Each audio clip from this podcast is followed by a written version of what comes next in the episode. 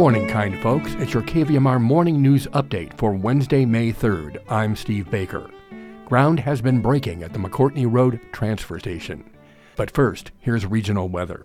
UBNet is reporting unsettled weather this week with cooler temperatures, showers, isolated thunderstorms, and high elevation snow. Showers will be isolated and scattered today and tomorrow. Rivers and creeks will continue to flow high, cold, and fast. Nevada City, Grass Valley, today, partly sunny, high near 58. Slight chance of showers after 2 p.m. New precipitation of less than a tenth of an inch likely. And tonight, mostly cloudy, low 42, slight chance of showers. Tomorrow, high 54 and mostly cloudy, slight chance of showers. Sacramento today, partly sunny, high 68. Tonight, low 52. Tomorrow, partly sunny and a high of 67 with a slight chance of showers after 11 a.m and Truckee Tahoe today. Chance of snow showers in the morning, rain showers in the afternoon. Some thunder possible. Partly sunny and a high near 47. Tonight, slight chance of rain showers early tonight, then snow showers later. Low 26. Thursday, mostly cloudy, high 46, slight chance of rain and snow in the morning, then rain showers likely after 11 a.m. Placerville today, a mix of clouds and sun in the morning, giving way to a few showers in the afternoon, high 58, 30% chance of rain. At Angels Camp, cloudy and a high of 61, slight chance of a rain shower.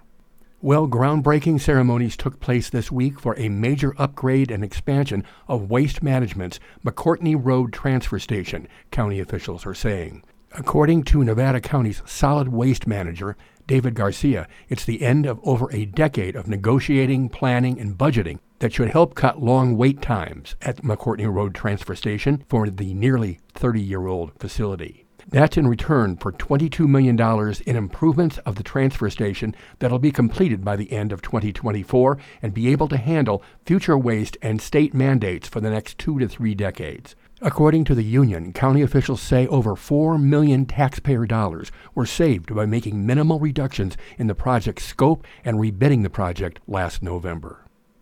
Meanwhile, Davis officials are describing a series of stabbings since Thursday as one of the worst spasms of violence in city history, says the Sacramento Bee. However, they further say they have not linked the three attacks and are not ready to declare a serial killer is targeting Davis.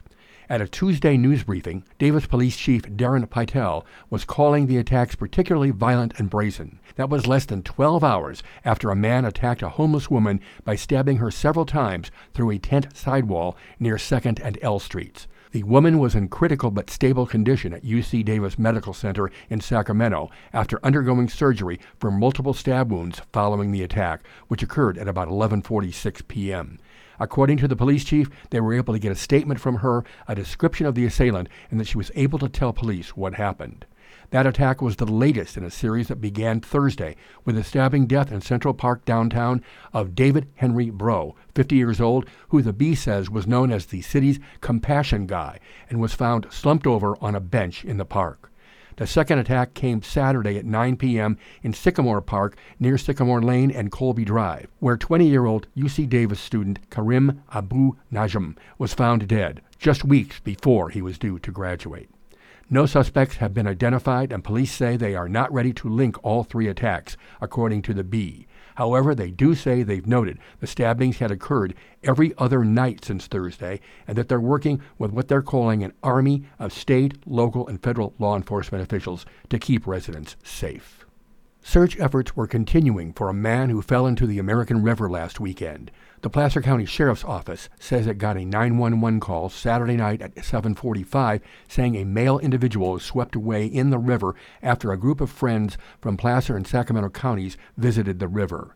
There was ground response by the Sheriff's Office, California State Parks, and CAL FIRE, plus helicopter assistance from CHP was also deployed along with drones and a plane utilizing intelligence system technology. One Placer County Technical Rescue Team's river rafter went in the water despite the dangerous river conditions. Now only air support is being used, and the victim had not been found as of Monday, says the Sheriff's Office. A lit warning light on Highway 49 near the North Fork was saying, River Deadly Cold, to encourage people to stay away from the roaring, ice cold, dangerous American River. And in the rest of other California news, another bank fails. Federal regulators seized First Republic Bank based in San Francisco and sold it to JP Morgan Chase in hopes of curbing a 2-month banking crisis that has rattled the financial system. And 15 days of cold. A Saratoga woman endured 22 power outages during this year's unusually severe winter. The longest lasted more than 2 weeks, the Mercury News reports.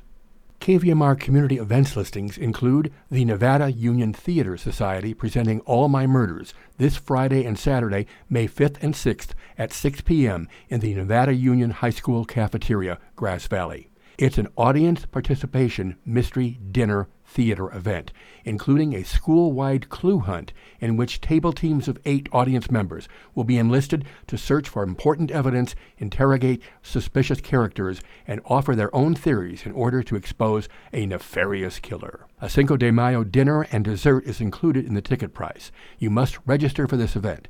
Information available at website nudrama.com by phone 530-273-4431 extension 1033 or email metcalfe at njuhsd.com. That's M-E-T-C-A-L-F-E at njuhsd.com. You can also access this information and find links at kvmr.org under Community Events. Look for the May 5th and 6th listings. Birthdays today include singer Mary Hopkin, turning 73, and singer Chris Cross is now 72. And now back to your Wednesday morning show with your eminent host, Lisa C. Lilly, in your driver's seat.